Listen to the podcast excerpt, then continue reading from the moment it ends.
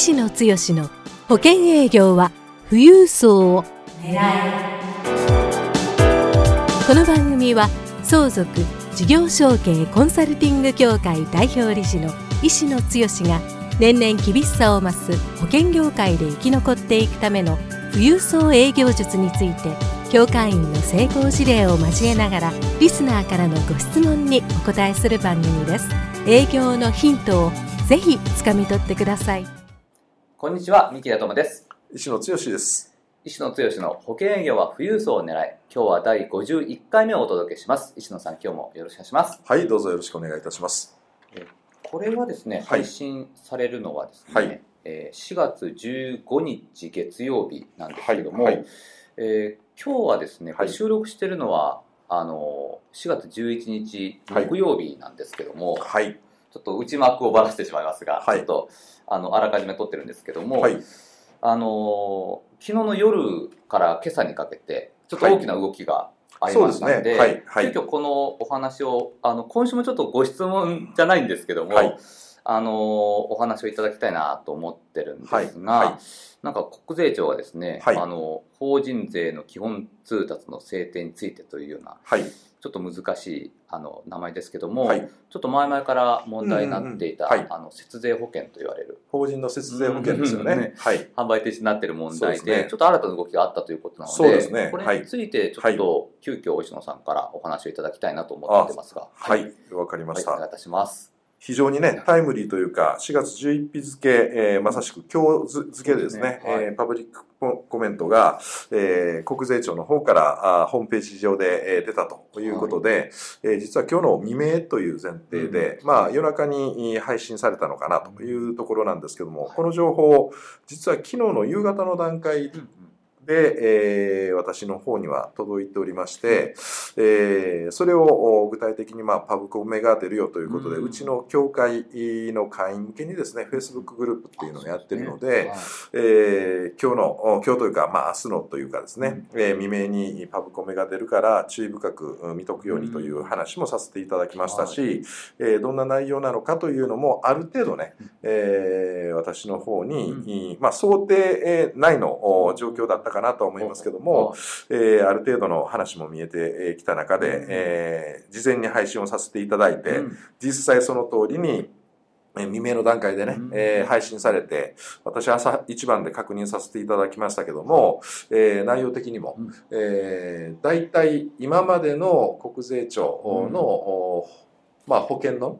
税務についての税務ルールの変更の歴史等を見ていくとね、えー、大体こういうような流れになるかなというような形の中での想定の、まあ、範囲だったかなというところではあると思います。いろんなこう問題はあるかと思うんですけども、はい。はい、こうポイントを絞っていただくと、ね、今回あの一番心配されてたのがい。くつかあるかと思うんですけども、はい、どうなんでしょう？例えばあの既契約のお客様にこう訴求して提供されるのかとか、ねはいはい、いくつか問題があるそうですね。その辺ちょっと教えていただけますか？はい。じゃあ大きく分けると、はい、皆さんの関心事は、まずは今回の全額損金の商品、うん、かなりエスカレートしてきた商品内容。で、えー、2月ですね、バレンタインショックというふうに言ってますけども、あそこから駆け込み、もしくはそれ以前に売ってた、うん、えー、そういう全額損金商品、もしくはそれ以外の商品に関しても、新たに出る、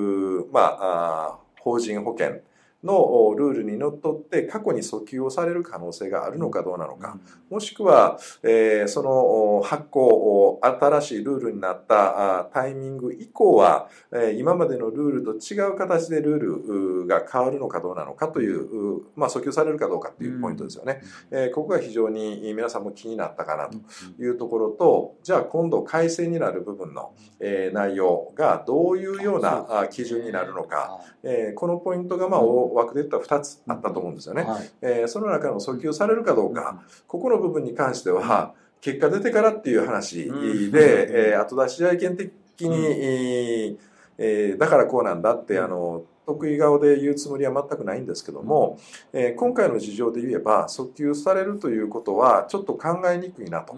いうふうにはあ私自身もしくはまあちょっとそれなりに過去の経験値を持った人との意見交換ではですね言われてたということなんですけどもね。なぜかというと過去においてのこれまあ情報を厳密に確認をしてから発信すべきなんですけども過去においてもまああの税務変更法人の保険なんかの税務変更で過去に訴求したケースっていうのはもうごくごくまれ、えー、過去においては2008年ぐらいだったでしょうかね。えー障害定期っていう表現だったかな。ちょっとそその正確なあれは忘れましたけども、今回とまあ比較的似たような全額損金で、えー、そこまではやりすぎだろうっていうような商品、えー、これが実は、えー、ルールが変更になって、えー、過去に訴求というかあその発行されたあルールが変更になった段階以降の税務ルールが変わったっていうことが過去に1回ありましたけどもこれはあくまでもこの商品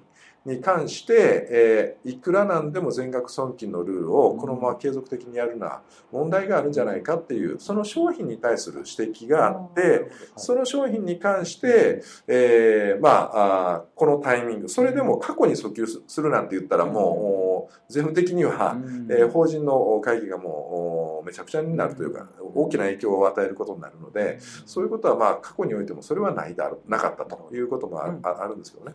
で、えーポイントは過去のそういう事例というのは一つの商品に対する問題点があってえその商品に対しては今後同じようなルールでやり続けるっていうような問題があるだろうからと。具体的には全額損金が4分の1損金であったりっていうような形のルール変更になったっていう記憶。これはちょっと正確なお話を今日の今日いきなり今日テーマを決めてお話をしますのでね。ここは正確な情報かどうかっていうのはちょっと確認いただくとしてそういう話だったと。で今回の部分に関しては、えー、少なくともこの、まあ、前損の定義ですよね、えー、付加保険料が非常に率を上げすぎたというところの、この商品に対する指摘だけではなくて、そもそも論の、まあ、法人の保険で言ったら105ルールというのは皆さんご承知だと思いますけども、このルールがベースであるがゆえに、どんどんどんどん抜け道をこう作っていくようなやり方が問題だということで、えー、解約返礼金のピークが、えー、50%を超える商品に関しての商品は全て見直すっていう前提がありましたのでね、うん、そこから言うとまああの具体的なこの商品だったらルールを変えた瞬間からそのそれ以降はこのルールに変えるよっていうのはありかもわかんないですけども全てのルールを変えるっていう前提の中で言うとですね、えー、全ての商品のルールを変えるっていうのはこれも非常にま影響が大きすぎるだろうということも考えれば、え、ある一定のルールが変わったタイミング以降の税務ルールということまあ、過去において遡る。こういうことはまずありえないしどっかのタイミングから105ルール自体を全部変えてしまうというのもちょっとないだろうなというような客観的に見るとですね社会的影響が大きすぎるというところがありますので、えそういう意味で言ったら訴求はないだろうというふうに見てましたけどもやっぱりその通り比較的本来パブリックコメントの段階でそれも、えー、訴求しませんという今回、えー内容になってたと思うんですけどね、まあ、ここまで早い段階でオープンにしてくれてるというのはむしろ、まあ、親切な形で発信がされてたのかなというのが一つということですね。でもう一つじゃあ今度どんなルールになるのかということで皆さんも非常に保険業界いろんな意味でどうなるのかということを考えられた方かなり多いと思いますけどもね、えその面あの内容からじゃあ全体的な印象今回の全体的な印象としてかなり節税保険えー、というのは一切も認めないというような形の強硬な対応なのかどうなのかというところに関しては比較的えー、まあ我々からすると法人のご提供する保険でもあの節税というような表現は私はもともとやってませんし好きではありませんけども、まああの一定の形で母外資産が形成されるというようなニュアンスはまあまだ残ってるかなと。で、えー、今日の今日ですけども、はい、えー、ネット上で、えー、いろんなメディアのね、うん、えー、発信がいろんなというか、うん、ごくごく限られたメディアの発信の論評からすると腰砕けの、えー、今回のルール変更だっていうような表現をあの表題に掲げてるようなメディアもあったぐらいの感じですのでね。そういう意味でいくと法人保険、を今後提供する、側にとっても何がしか具体的にまだまだ法人の展開をやっていく。まあさすがに全額損金とか極端なね、うん、えー、節税っていうような、うん、そういうものではないですけども、うん、まだ法人にの経営者の方々に、うん、えー、税務的なあ、まあ、メリットという表現がいいかどうかあれですけども、まあ、あ今までご提供してた中で、えー、保険の活用の仕方という部分で保証だけという側面、えー、以外の部分も含めてね、えー、全体的にはまだまだあ法人の保険は提供できるような、えー道は残ってるなという印象は、うん、今日の今日ですからまだ具体的にね、うん、えー、どういう商品が保険各社から政府各社から出てくるもしくはどういうふうに改定になってくるかっていうのは見えませんけども、まあ、印象としては比較的、まあえー、我々もそんなに悲観する内容ではないのかなというような感覚はちょっと持てたかなというふうには思いますけどね。うん、はい、わかりました。あの先ほどあの100号ルール皆さんあの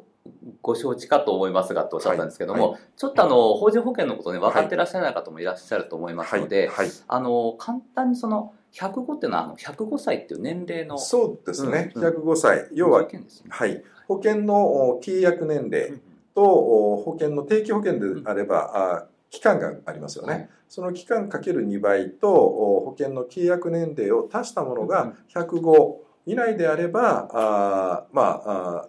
全額損金が認められますよっていうような、これを根拠にずっとやってたので、いろんな抜け穴が今まであった。で、そのルール自体を今回の改正では、もっと分かりやすいように商品ごと年齢によって当然変わってくるんでしょうけども解約返礼金のピークの、え返礼率が50%であったり70%であったり85%であったりそれに対して、え損金歳入の割合が、まあ60%なのかあ40%なのかどうなのかっていうような形に今出てきてるのかな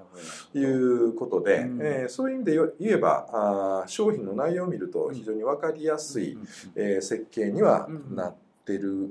なりなるのかなという感じはありますけどね。そうするとあと、ちょっとこう印象としてはもうこれからは法人保険では節税はできないんじゃないかっていうような、まあ、つまりあの損金にならないんじゃないかっていう不安があったところが、まあ、一応はその損金の扱いができそうなあとまあそうですね。表現の仕方は非常にあの選ぶ必要はあると思うんですけども、僕はあの節税保険という表現は、うんあの目先の利益が出てるからそれに対して、うん、えー、節税できますよっていうような話法で、うん、えー、お話をするような保険セールスパーソンにとっては、えー、結構打撃が大きいかなというなことなんですけども、はい、僕らあくまでも個人でも法人でもライフプランから、うん、えー、要は出口を考えながら、うん、えー、それが法人の保険だったら税務的にどんな効果があって将来的にどういうふうなえー、税務的な部分で言うと、うん、効果があるのかどうなのか。これが事業承継の株価対策における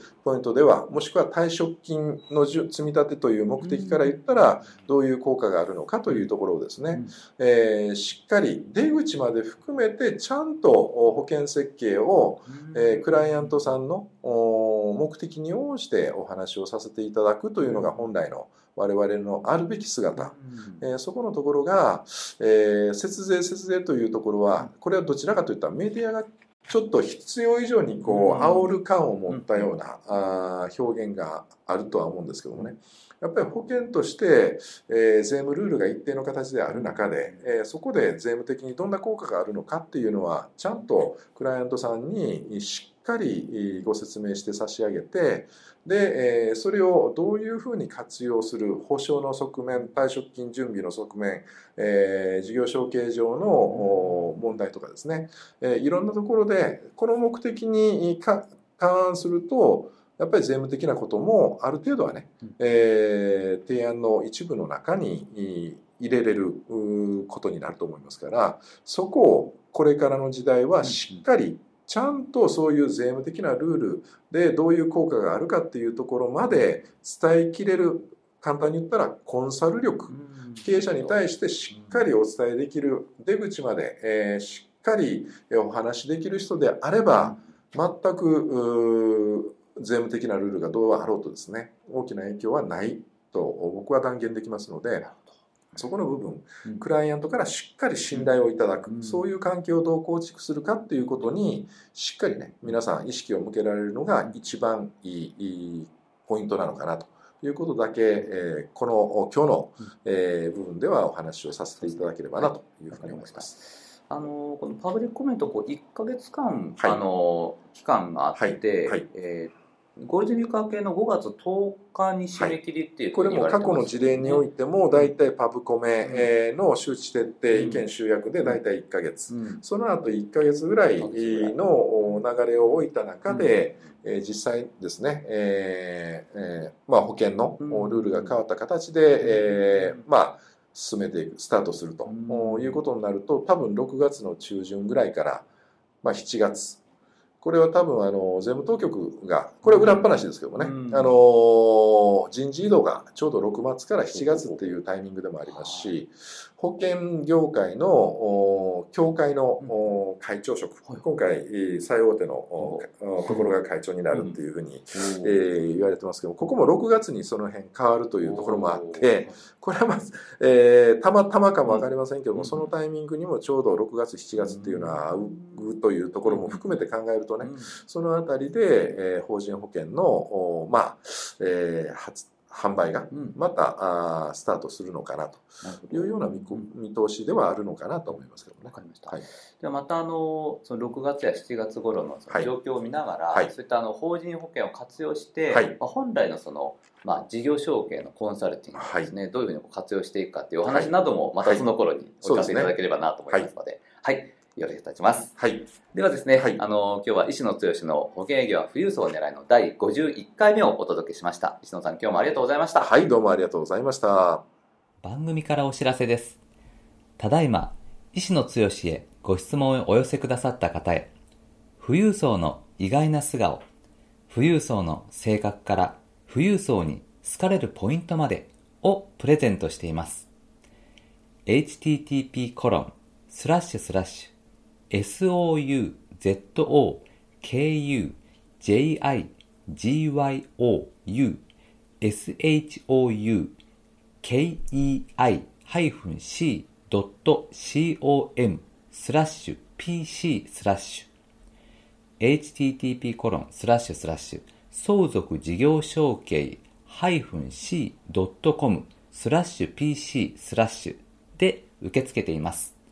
どんどんご質問をお寄せください。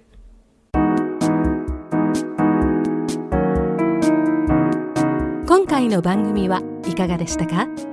番組では医師の強への質問をお待ちしております。